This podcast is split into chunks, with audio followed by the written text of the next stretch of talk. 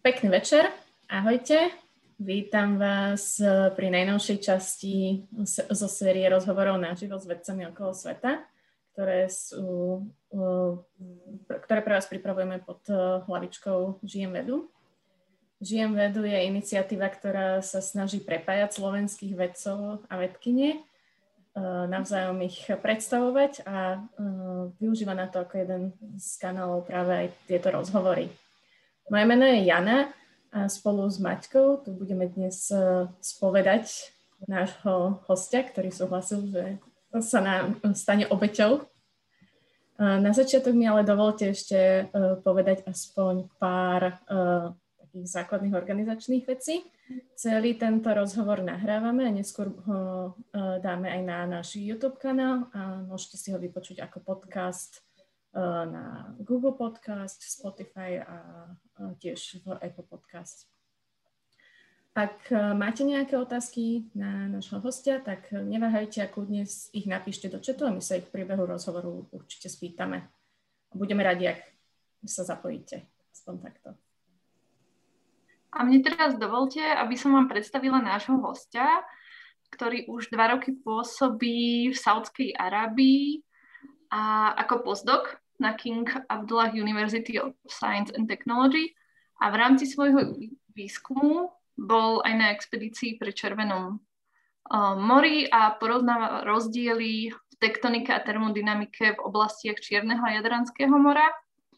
A okrem rôznych otázok o, o jeho živote v zahraničí sa určite budeme pýtať aj na to, ako by sa dala znižiť koncentrácia CO2 v atmosfére, alebo ako sa mu podarilo prizabiť vlastného tútora v teréne počas jeho magistra, alebo aké to bolo vlastne pracovať ešte z home office, keď to nebolo v móde, ako je to teraz bežné. A našim dnešným hostom je teda štruktúrny geológ Jakub Fedorík. Ahoj Jakub, vítaj a ďakujeme, že si súhlasil s rozhovorom. Ja ďakujem, že ste, že ste ma zavolali. Hádam, to bude poučné pre niekoho. Určite áno.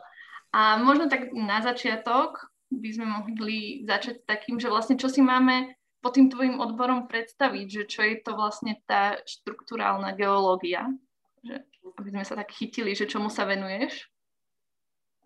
No, uh, ja sa snažím pozerať na to, ako ako sú tektonické dosky deformované. Čiže uh, tak ako uh, každý asi na svete pozná veľký tektonický zlom San Andreas, to sú dve tektonické dosky, ktoré sa vedľa seba šmíkajú, tak potom sú tektonické dosky, ktoré od seba idú preč, to je napríklad Červené more, alebo uh, ja presne som prišiel študovať do, do Sádskej Arábie tektonickú dosku, ktorá sa volá Dead, Dead Sea Transform, to je vlastne medzi Sinajskou, Sinajským polokontinentom a Arabským polokontinentom. Čiže ide úplne od Severného Červeného mora až po Turecko a tie dosky sa tam šmíkajú a tým, že sa šmíkajú, tak vytvárajú rôznu deformáciu a samotná štruktúrna geológia je dôležitá, či už na pochopenie toho seizmického hazardu, taktiež sme aj využívaní pri a, ropnom priemysle, moje uh, kvality, ak to môžem tak povedať, sú teraz využívané aj, uh, ako bolo spomenuté, pri, uh, pri tom snažení sa o zníženie CO2 v atmosfére. Čiže to uplatnenie také môže byť našťastie všeobecné.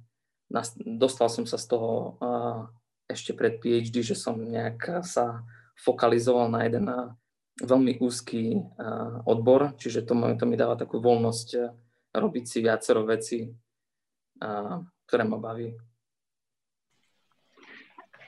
Ak môžem, ako si sa vôbec dostala k takémuto odboru hm, štruktúralnej geológii? Zaujímal si sa od malička o podobné veci, alebo skôr nejak tak počas štúdia? Ako si sa k tomu prepracoval? Podľa mňa to uh, všetko začalo tým, že ja som dostal ako malý chlapec knižku od detka kde bola vlastne celý ten Big Bang, ako vznikol, ako vznikla naša planéta a, keď som ju našiel teraz akože už ako dospelý človek a som si ju otvoril a tam som našiel obrázok také taký, taký antický obrázok, ako sa nejakí dvaja polobohovia snažia stlačiť zem a to je vlastne to isté, čo ja robím v Labaku. Takže ja, ja si aj na ten obrázok nepamätám, ale robím to dneska, čiže asi tá knižka na mňa mala veľký vplyv. No a, ale ja som nechcel vôbec e, študovať geológiu, ja som odišiel do Francúzska študovať informatiku a matematiku, no ale veľmi rýchlo som presedlal. Čiže, čiže to, to nebolo také niečo, že by som, ja neviem, od detstva mal mm, vzťah ku horninám alebo niečo možno, že aj preto robím štruktúrálnu geológiu, lebo to je taká geometria, ale vo veľkom. A ja som bol asi dobrý v geometrii, tak asi preto to aj tak ostalo. A keďže si spomenul to Francúzsko vlastne, prečo si ty pokra- uh, išiel do Francúzska, že nezvažoval si nejaké slovenské, české školy, že ako si sa vlastne dostal k tej, k tej francúzskej univerzite? No, uh, to bolo tak, že moja sestra tam už bola predtým a mne sa ani tak, ja som nemal nejaký jasný plán, že by som vedel, že dobre skončím tú a tú univerzitu. Ja som len vtedy len vedel, že jednoducho zahraničná univerzita bude lepšia ako Slovenská. To bol taký veľký uh, skrátený odhad. Uh, no a sestra bola už v tom Francúzsku a páčilo sa mi na to, že sa osamostatnila od svojich uh, od, od Slovenska, od rodičov, že jednoducho zvládla žiť samostatne, chodiť na dobrú univerzitu a veľakrát aj posielala kadejaké fotky z žurok, čiže mi to prišlo také, že to musím aj ja. No a, a ja som si spravil maturitu z matematiky a z informatiky, ja som išiel do toho Francúzska, tam som začal robiť e, ten odbor, iba že na, vo Francúzsku to majú veľmi dobre urobené, čo sa týka technických univerzít, že začínajú ako nejaké, ako, funguje ako nejaký strom, že sa to pomaličky rozvetvuje. Čiže v prvom semestri tam bola, myslím, že tá matematika, informatika fyzika, čo som študoval ja, a potom tam bola biológia, chémia a ešte nejak špeciálna fyzika. No a mali sme jeden voliteľný predmet, a, ktorý som si ja vybral, a, tak akože science de la terre, akože veda o, o, o, o, o, o Zemi. No a tam vtedy, a to bolo asi preto kvôli tej knižke, lebo tak akože som mal taký nejaký k tomu vzťah, že a toto sa, toto sa mi asi ľahko bude učiť. No a, a išiel som do toho, to bol len jeden predmet v tom, v tom semestri a, a na konci toho semestra som mal z toho výborné známky a nie som sa neučil matematika som sa strašne trápil, fyziku som sa strašne trápil, tak som si hovoril, že to nemá význam, tak e, bez nejakej straty uh, semestra som vlastne preskočil z jednej vetvičky na druhú a od druhého semestra sa z mňa stal už potom geológ. Čiže si to vybralo z teba, nie ty. To. No asi, ale mal, mal som veľké šťastie, že som si vybral niečo, čo asi bolo vtedy mm, blízke niečomu, niečomu čo čo som asi chcel robiť, len som o tom nevedel ani. Jasné. Len tak zaujímavosť, študoval si vo francúzštine, alebo mali uh, väčšinu výučby v angličtine, alebo ako to prebiehalo? Všetko to bolo vo francúzštine a ja som vlastne odišiel do Francúzska. Ja som vedel, že tam chcem ísť, ale zistil som to až v nejakom treťom ročníku na gymnáziu a ja som chodil na anglické gymnázium s Nemčinou. Čiže som francúzštinu vôbec nemal tak uh, už na konci gymnázia som sa učil, aj som, myslím, že medzi tretím a štvrtým ročníkom na gymnázium strávil asi dva mesiace vo Francúzsku. No a potom som tam prišiel, to pochopiteľne nestačilo, aby som začal univerzitu, čiže ten prvý rok vo Francúzsku som pracoval na jednej psychiatrickej klinike, kde som a, bol v kuchyni, kde som sa veľmi dobre naučil po francúzsky. Potom som spravil len tak, tak ten test francúzštiny, ale našťastie ma tie moje kolegyne, ktoré boli veľmi výrečné, naučili dobre po francúzske. Spamätám, že som ešte vtedy rozprával o vtedajšej pani premiérke Radičovej po francúzske, akože na tej, na tej skúške. No a potom som už nastúpil normálne do prvého ročníka, ale to bolo, to bolo všetko vo francúzsky. A čo bolo aj trošku smutné, lebo som veľa stratil z angličtiny.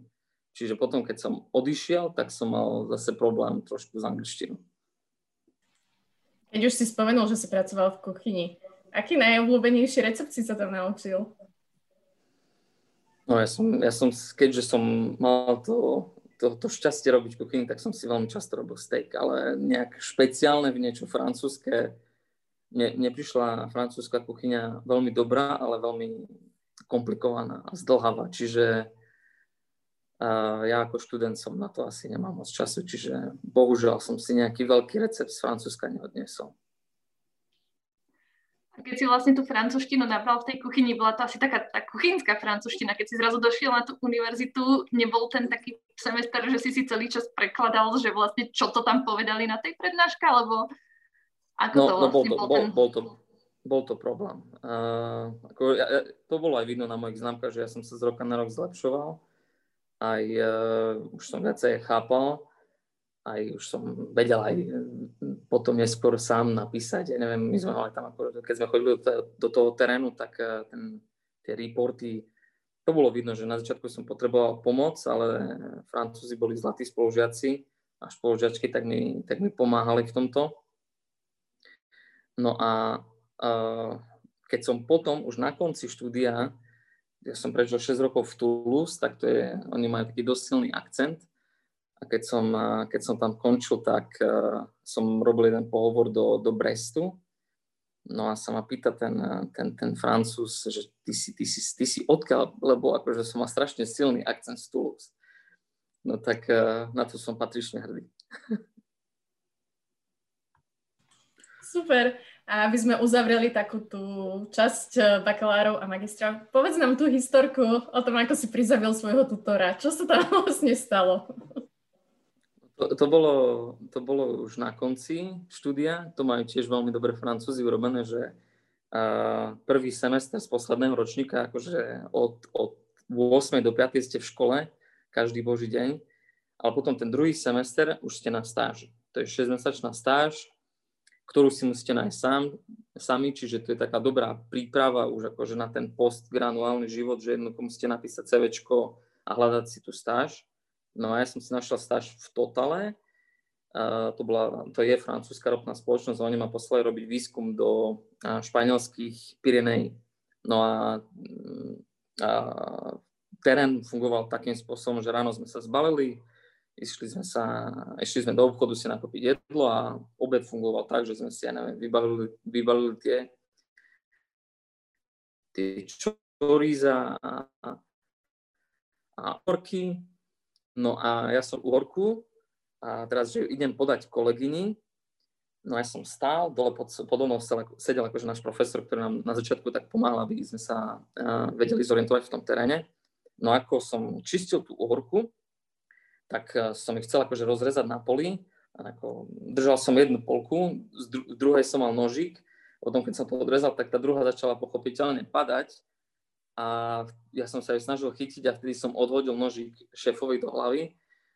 No tak uh, on tak, ako on bol za mnou, on, či predo mnou, on ma, on ma nevidel, že čo som robil, len mu pristal vzadu nožík na hlave, no tak ako mal som istý... Eh, mal, potreboval som chvíľku, aby som mu to vysvetlil, že čo sa vlastne stalo. Nemal si, neho, bol... nemal si potom u neho nejakú skúšku? Kde nie, sa ti odmenil? To, to ináč, to ináč uh, on, on bol veľmi zlatý človek a potom asi už je dneska na dôchodku, ale ten, ten profesor bol vlastne ten profesor z prvého ročníka úplne, čiže aj možno, že vďaka nemu som išiel robiť tú geológiu, tak by to bolo dosť nepekné, kebyže takto skončí, že on ma stiahol na geológiu a potom ja som ho dal dole v teréne. Tak našťastie to skončilo v poriadku a on si už asi dneska užíva svoj dôchodok. A ešte tak, keď hovorí, že vlastne on ťa k tomu doviedol, bol si s ním potom nejako v kontakte s tým profesorom, keď vlastne na tej stáži ťa viedol, že, že ste udržali nejaký kontakt? No, viem, že som mu volal, keď, keď som dostal PhD do Talianska a že som sa akože mu pochval, že sa, že sa to podarilo, že pokračujem ďalej vo vede, tak bol veľmi rád. Chcel som ho potom ešte kontaktovať, lebo on vlastne v Toulouse mal labák, ktorý ja si teraz stavám tu na, v, Saudskej, no ale už, už, už, už mi bolo povedané, lebo naberáme nových postdokov, že už, už to zabalil. A on bol aj taký, že on nemal ani telefón mobilný A keď aj odchádzal na prázdniny, to, bolo, to sa nedalo skontaktovať. Čiže on ako podľa mňa úplne zakopal všetky možné cesty, ako sa k nemu dostať naspäť. Čiže bohužiaľ už sa s ním, už som, už som nebol, nebol v kontakte možno dva roky. To musí byť pre neho náročné, keby ešte stále pracoval teraz v týchto časoch home office asi. No, on, on to zvládal, lebo aj keď sme boli v teréne, my sme tam, neviem, si to fotili, písali sme si na tie tablety, on mal starú lejku, si to tam fotil, uh, ďalekohľad, uh, nič nepotreboval. Takže ja dneska používam už telefón, aby som si meral kadejaké veci v teréne. On stále s veľmi kvalitným kompasom tam behal, čiže, čiže myslím, že presne skončil vtedy, kedy mal. Možno. Nechcem tu zase...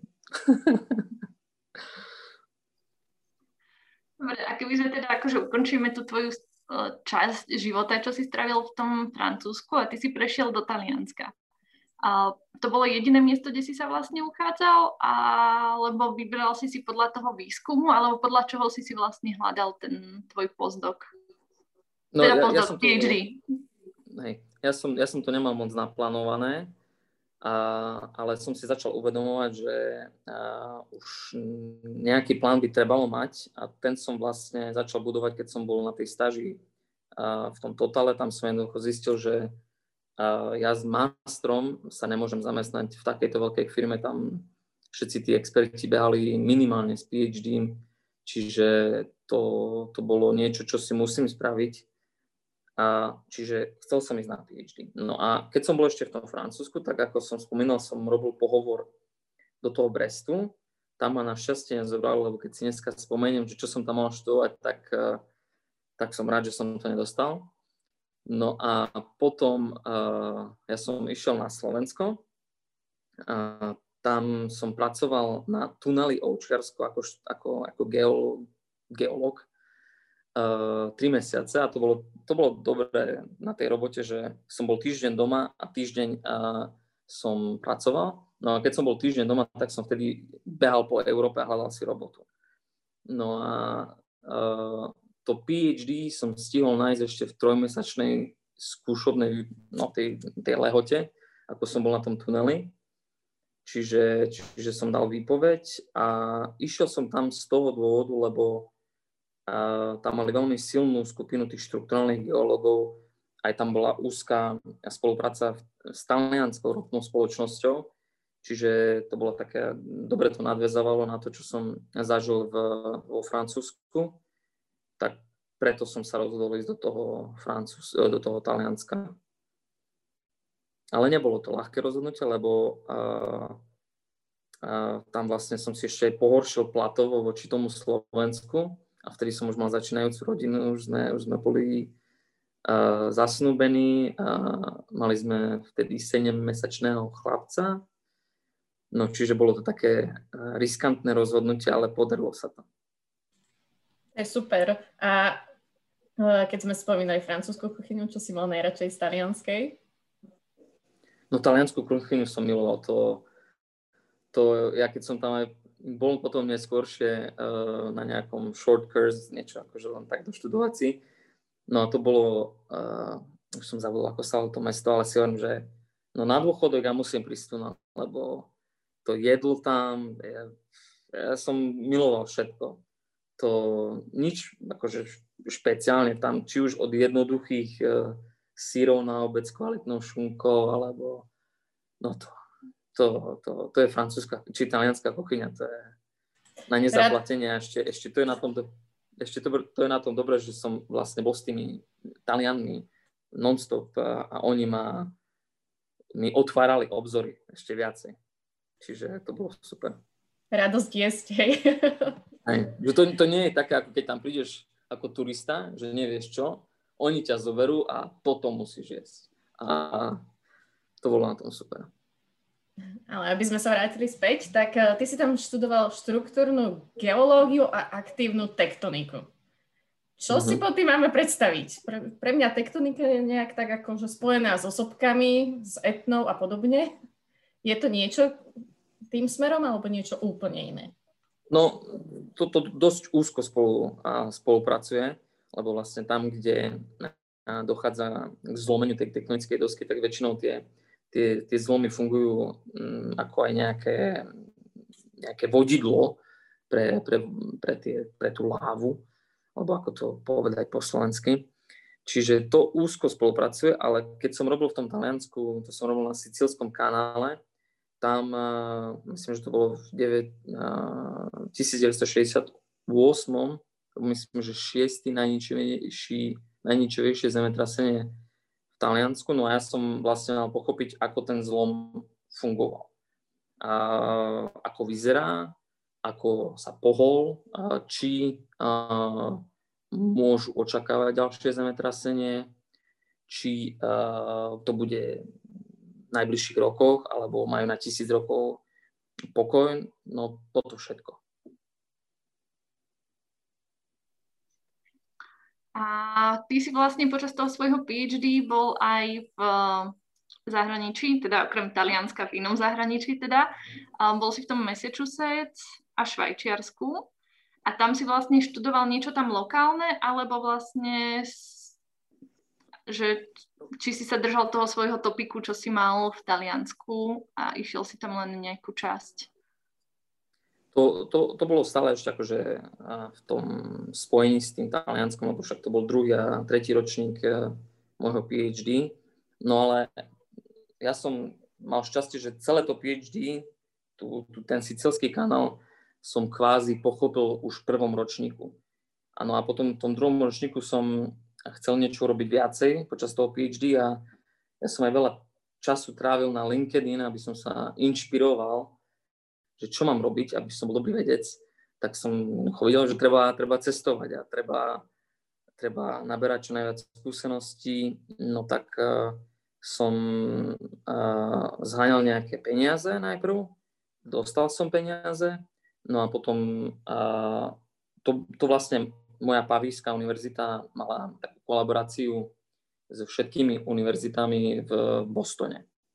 No a ja som napísal ľuďom, či už na Harvard alebo na MIT, ale tam bol problém v tom, že ja som študoval niečo, čo oni moc nerobili.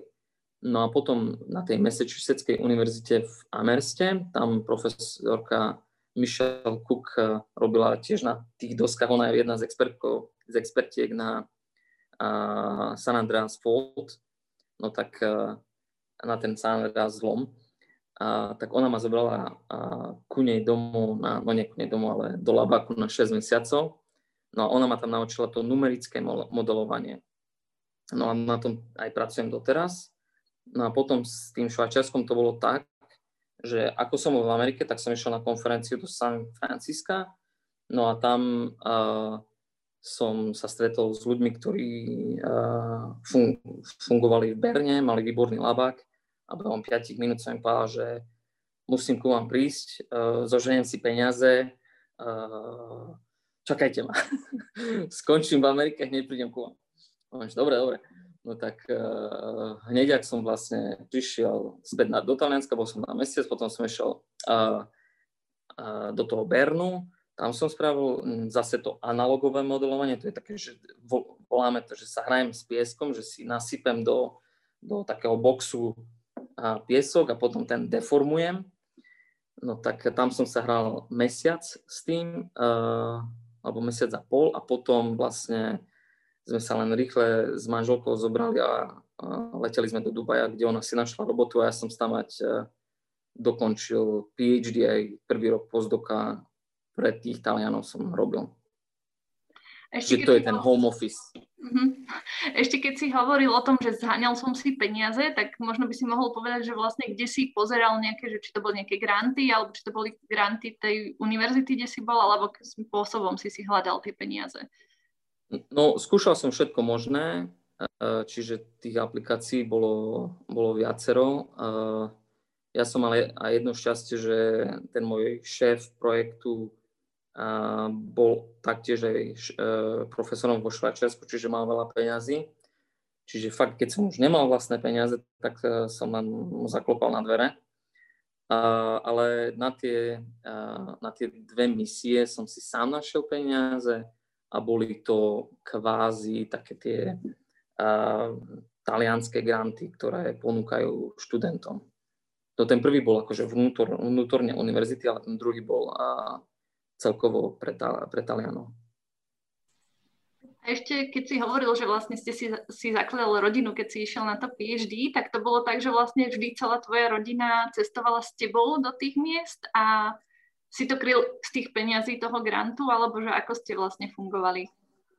No všetko to bolo, všade boli so mnou a, a snažili sme sa vlastne z toho, z toho malého PhD v Taliansku vyžiť Našťastie sme mali niečo našporené, čiže to bol ten taký risk, ktorý sme podstúpili, ale potom s tými extra grantmi to bolo už také, že normálne, že sa dalo žiť.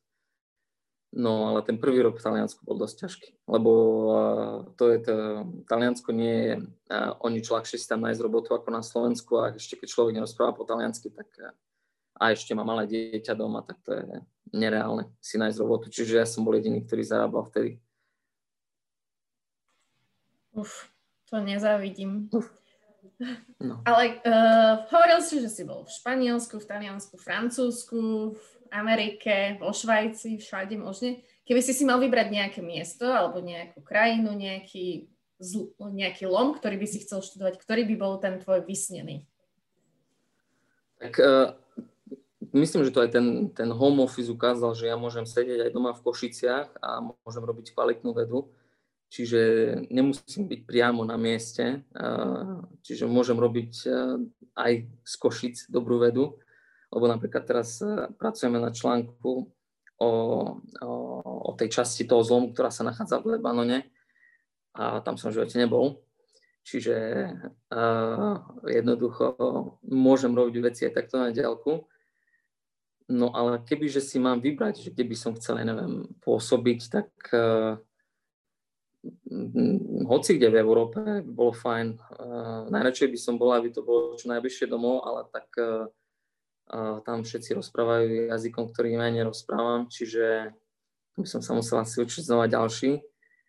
Možno, že aj do toho Francúzska by som sa rád vrátil, aj do toho Talianska, lebo chcem sa doučiť tú taliančinu. Ja som tam išiel s tým cieľom však 3 roky, pohodička, naučíš sa, není problém, za rok si zvládol francúzštinu za tri roky musíš hravo zvládnuť taliančinu, no len to sa mi nepodarilo. Čiže uh, hoci kde, hoci kde, ale asi najskôr v tej Európe a, a čo najbližšie domov. Jasné.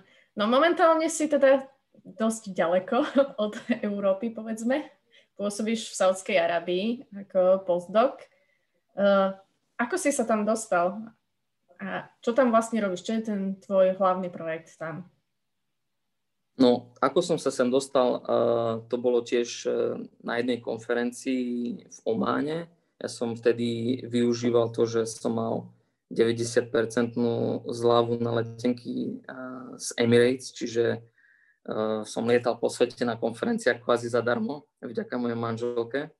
No a som si odletel, že to bolo tak náskok do Ománu na jednu konferenciu a tam boli experti štruktúrálnej geológie z Blízkeho východu celého toho arabského polostrova. No a bol tam aj jeden profesor uh, z Kaustu. A ja som sa dal do reči s jeho postdokom tam vtedy. Uh, on rozprával o Kauste, o mieste, kde nemusíš myslieť na nič, iba na vedu.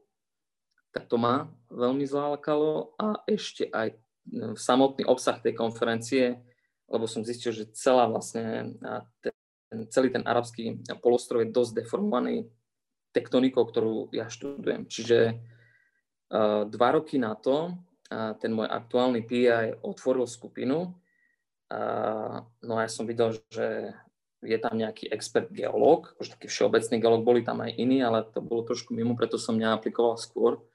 No a jeden z tých topikov, ktorý chcel študovať, bol ten Akapský záliv.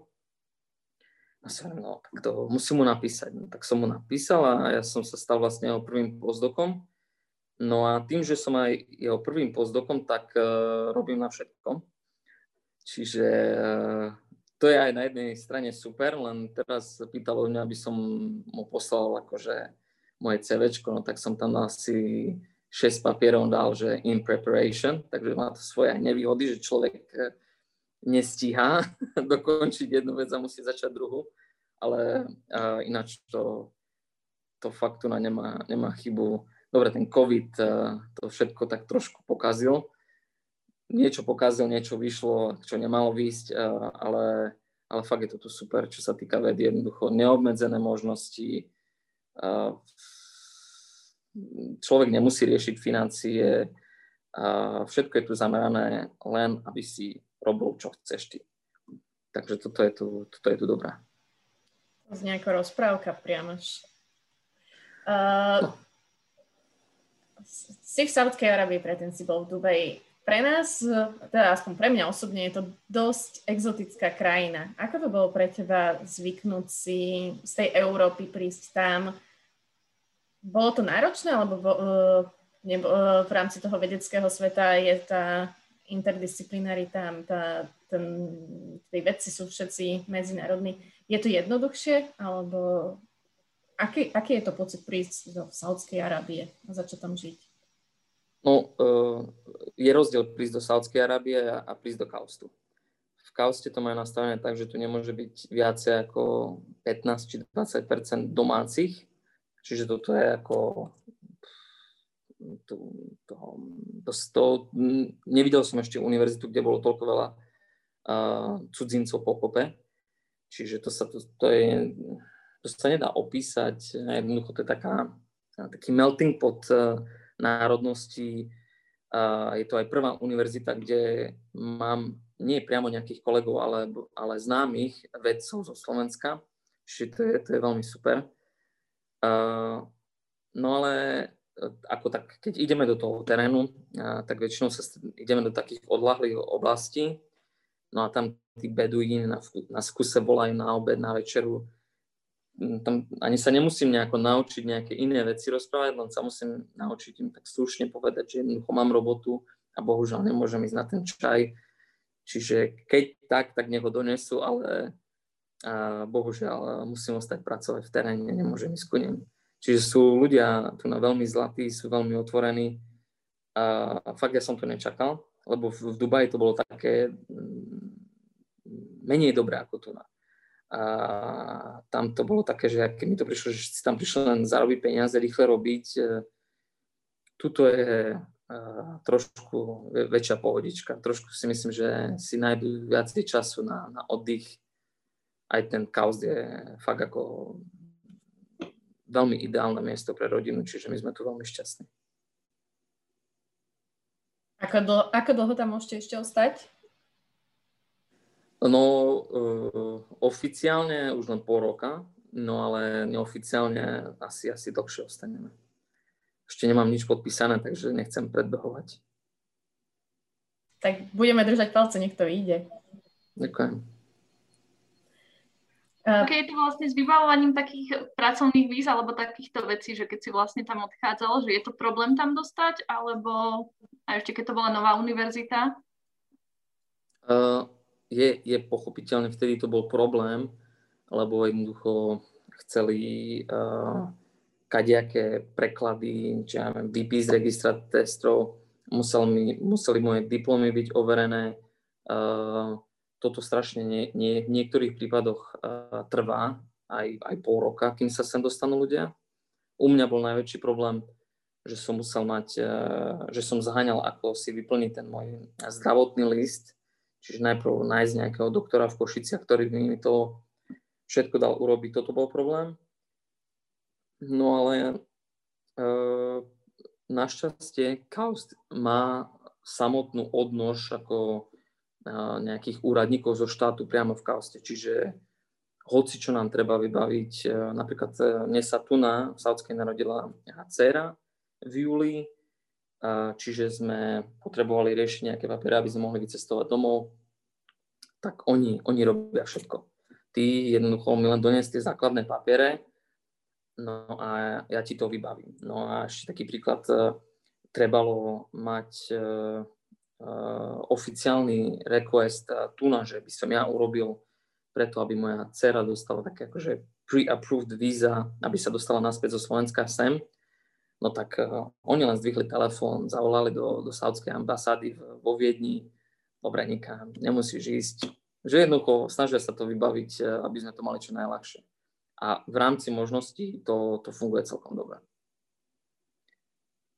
Keď hovoríš, že vlastne mali tam takúto pomoc, mal si aj nejakú pomoc, že ti pomohli na začiatku nájsť nejaké bývanie alebo niečo také, že tiež tam majú aj takýchto ľudí? Alebo ako to fungovalo? No, oni ti, oni mi dali asi, neviem, možno, že má 180 m štvorcových, taký, takú maličkú vilu, čiže to ti dajú, že ako pozdokovi, čiže ty sa nestaráš o nič. Ešte aj chladničku ti naplňa, keď, keď prídeš. To znie fantasticky. V čete máme jednu otázku od Patricie, chcela by sa spýtať na uránové ložisko pri Košiciach, na ktorom si pracoval počas že je niečím unikátne a prípadne, prípadne by sme z toho vedeli vyťažiť ako krajina niečo? Z toho, že je unikátne v niečom? No ja som tam pracoval ako stážista, keď som bol na Mastri jednotka, som tam bol 3 mesiace a ja si nemyslím, že by Slovensko malo ísť do toho projektu, lebo je to veľmi blízko Košíc a ako ja, ja sa samotne neobávam, že by to nejako poškodilo, lebo ak sa robia veci a, a poriadne, tak aj v samotnom Paríži sa ťaží ropa a nie je s tým problém. A, len uh, jednoducho by to možno, že prinieslo takú, takú, také meno zlé Košiciam. Tak, akože taká, taká nálepka nejaká. Čiže to by som to by som ako nenavrhoval, že by, že by Slovensko v tom malo pokračovať, lebo aj čo viem, tak toho uránu tam zase nie až tak moc veľa. Čiže by, by to, to je podľa mňa zbytočné do toho ísť. Ešte, aby som sa vrátila k tej tvojej plnej chladničke, že keď sme sa bavili o tom jedlu vo, jedle vo Francúzsku a v Taliansku, že aká to bola zrazu taká zmena, že keď ste prešli do toho Dubaja a potom do Saudskej Arábie a že či máš tam nejaké obľúbené jedlá No, obľúbené mám tie, ktoré si donesiem a potom uh, uh, ešte, no fakt snažia sa aj, aj uh, tým, že Saudská Arábia má strašne mladú, uh, myslím, že to je viac než polovica uh, obyvateľstva po 25 rokov, že to je, to je úplne mladý, mladý štát. A jednoducho tí všetci mladí si tu otvárajú reštaurácie a veľa z nich pôsobilo v zahraničí, že to má taký nádych zahraničia tak vedia tu, tu aj urobiť normálne hociaké svetové jedlo.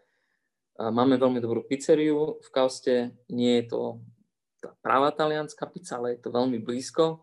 Máme tu výborný, výborné uh, stejky. Uh, pred pár dňami som si dal jeden japonský steak na narodeniny, čiže je tu toho celku dosť. Len uh, keď som rok prežil tu ten COVID uh, na Slo- uh, tu na Skauste, tak uh, keď som prišiel domov, tak som si dal rád slaninku, klobásku, lebo to tu bohužiaľ není.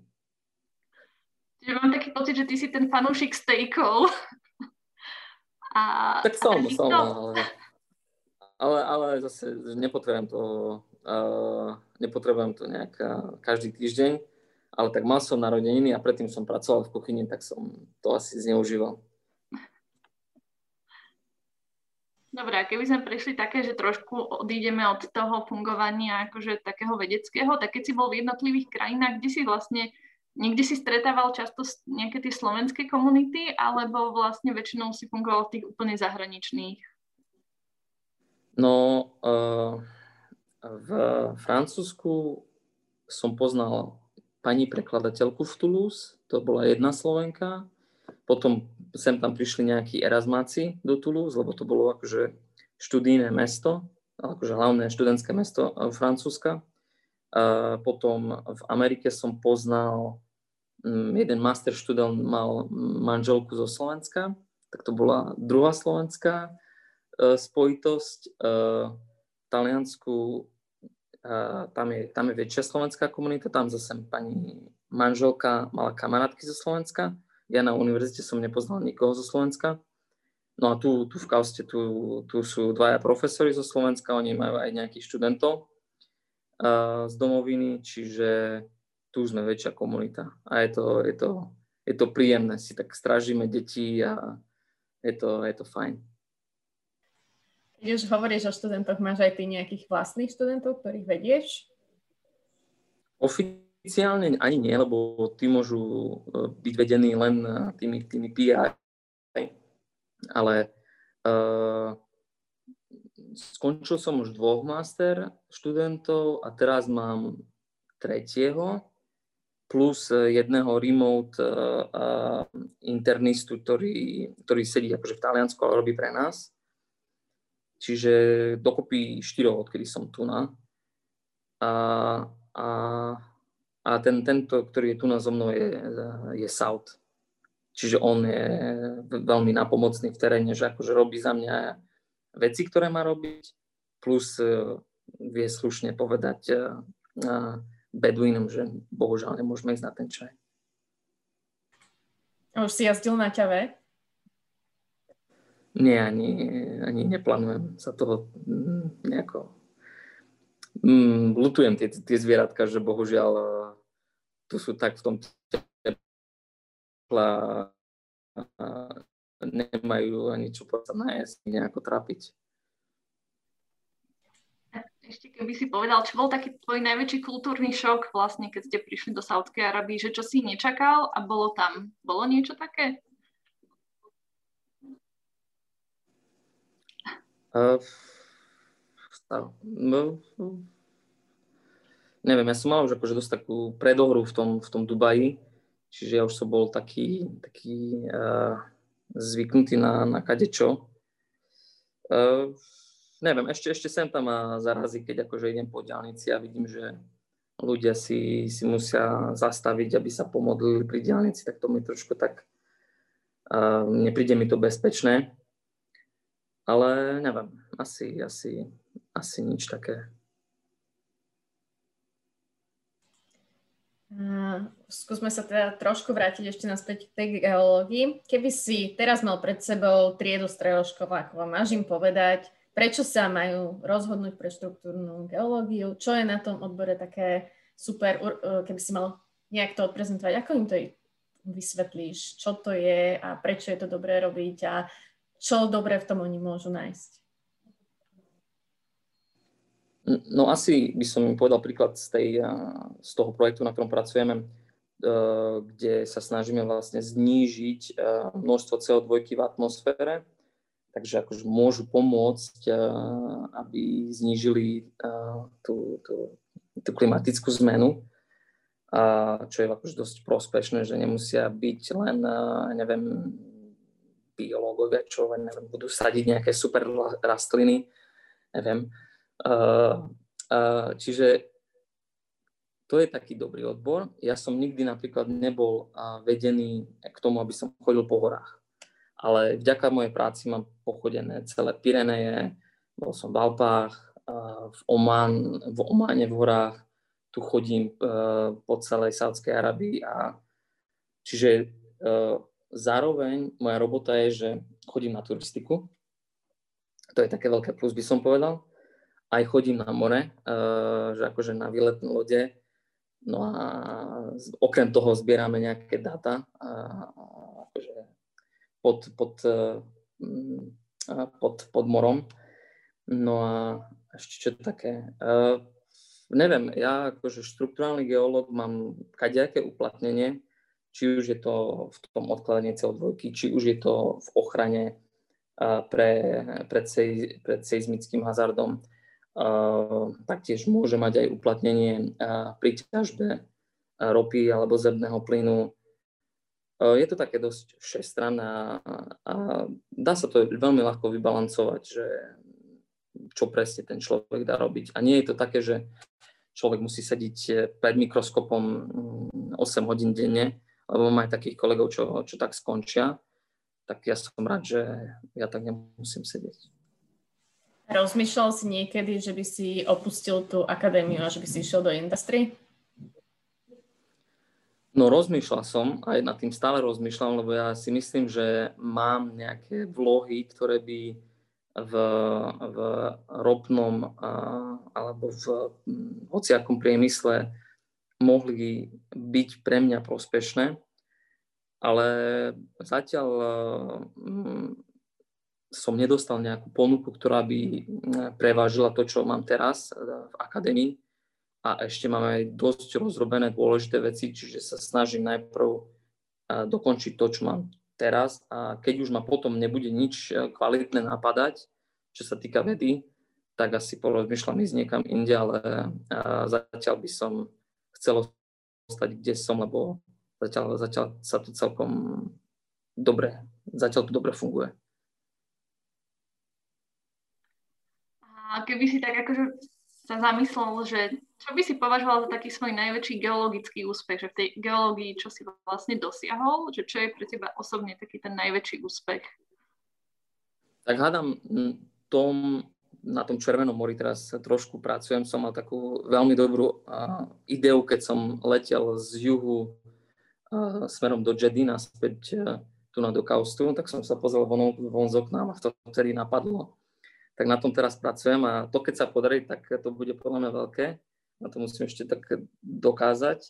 A čo už som dokázal, tak uh, to PhD uh, ma v Taliansku hodnotili ako naj, najlepší mladý vedec v mojom odbore pre rok 2017, tak to ma vtedy veľmi potešilo, lebo to bolo také dosť ťažké obdobie končiť PhD. Žil som v Dubaji, robil som z domu, neviem, koľko má vtedy kríz, mal som ho na nohách, lebo ja neviem, do školky len začínal chodiť, no. Bolo to veľmi ťažké, čiže som si s tým všetkým prešiel a keď mi ešte povedal, že som získal takúto cenu, tak eh, ma to veľmi potešilo. A na záver už e, len takú jednu otázku, ktorú sa pýtame každého nášho hostia. Keby si mal doporučiť našim poslucháčom knihu, film, buď svojho odboru, alebo niečo, čo teba v poslednej dobe oslovilo. Máš niečo také? Mne najviac v mojom odbore pomohlo, že som si študoval tie najväčšie osobnosti, ktoré v mojom odbore fungovali Čiže uh, možno, že tým mladým by som odporúčil, ak chcú, ja neviem, byť uh, bioinžinieri, tak nech si študujú tých, uh, tí, tie bibliografie tých ľudí, nech sa inšpirujú nimi. Uh, knihy, ktoré ja čítam, to asi ani nechce nikto čítať, čiže to nebudem rozoberať, tak asi pri tých bibliografiách by som ostal. A špeciálne nejakého, os- nejakého uh, ktorý stojí za prečítanie, tak um, asi pred mesiacom umrel jeden veľký, veľký geológ zo štruktúrálnej geológie, tak John Ramsey sa volal, tak on, o ňom asi sa bude ešte dlhšie písať, tak, tak jeho by som nasledoval. No a potom aktuálne na Imperial College ale myslím, že si berie novú funkciu na University of Mas- uh, nie Massachusetts, ale uh, Manchester. No tak tam uh, teraz pôsobí Christopher Jackson, to je tiež veľmi šikovný človek a mal to ťažké, ale je to, je to brutál človek, čiže možno jeho by som tak nasledoval, ak by som mal odporučiť. A ešte keď si spomínal túto detskú knihu, čo si dostal, tak pamätáš si aj jej názov, že čo to bola za knihu? Že, že keby ju niekto chcel teraz nájsť a pozrieť si, že čo ťa to vlastne inšpirovalo? Ne, neviem, ako sa volala, ale kebyže mi ukážeš uh, nejaký centimetr štvorcový z tej knižky, tak ti poviem, že to je ona. Lebo mám uh, prelistovanú odzadu dopredu asi tisíckrát. A, a dal som ju synovi, len on ju niekde zapotrošil, tak uh, no, asi z neho geológ nebude. A vieš o nejakom filme, ktorý by relatívne pravdivo popisoval funkciu geológov? Lebo viem, že čo sa týka biológov, všetko je to veľmi mimo to, reality. To, to bol jeden film o, o, tom, o tom zlome, že tom San Andreas zlome a tam niečo nejak to vysvetlili cez mikrovlnú trubu, tak vtedy som povedal, že nie, nie. Len to nie. Čiže uh, filmy hollywoodská tvorba, uh, reálna geológia nie. nie. Ja si myslím, že hollywoodske firmy, filmy nevedia spraviť reálne asi žiadneho vedca. Ďakujeme ti ako veľmi pekne. Myslím, že to bol veľmi zaujímavý rozhovor dnes. Dozvedeli sme sa aj o rôznych krajinách, o geológii, čo som ja strašne veľa vecí nevedela. Takže ďakujeme ti, že si nám venoval tvoj čas. Takto vlastne u teba už dosť večer. Ja vám ďakujem tiež, že ste to zorganizovali, lebo si nemyslím, že to zabralo nejakú chvíľku, čiže, čiže fakt klobúk dole. Ďakujeme. A samozrejme ďakujeme aj všetkým, čo ste dnes počúvali túto diskusiu, aj čo ste sa zapojili. A dúfame, že ďalším, ktorí si vypočujú tento rozhovor aj z nahrávky, sa vám bude tento rozhovor páčiť. A tento rozhovor nájdete na zázname na našich podcastoch, ako aj video budete si môcť pozrieť na YouTube. A všetky informácie, ako aj od predchádzajúcich dielov, ako aj od budúcich, si môžete pozrieť na našich sociálnych sieťach. Najbližší rozhovor budeme mať už o 4 týždne, v stredu 10. marca, zase o 7. večer. A tento raz sa budeme rozprávať s dvomi sociologičkami, Šošanou Chován a Danielou Fialokovskou, Bobákovou, ktoré nám okrem iného porozprávajú o svojom e, projekte, kde sa zaoberajú marginalizovanými, marginalizovanými rómskymi osadami, takže určite si to nenechajte ujsť. V prípade, že poznáte niekoho, kto robí na zaujímavých projektoch, má zaujímavý životný príbeh, neváhajte, oslovte nás, my radi urobíme podobný rozhovor aj s ním. E, stále čakáme nejaké inšpirácie aj od vás. Eh, tak ešte na záver vám prajem krásny večer všetkým. Ďakujeme, že ste prišli a dovidenia na budúce. Majte sa. Ešte raz ďakujem. Majte sa. Majte.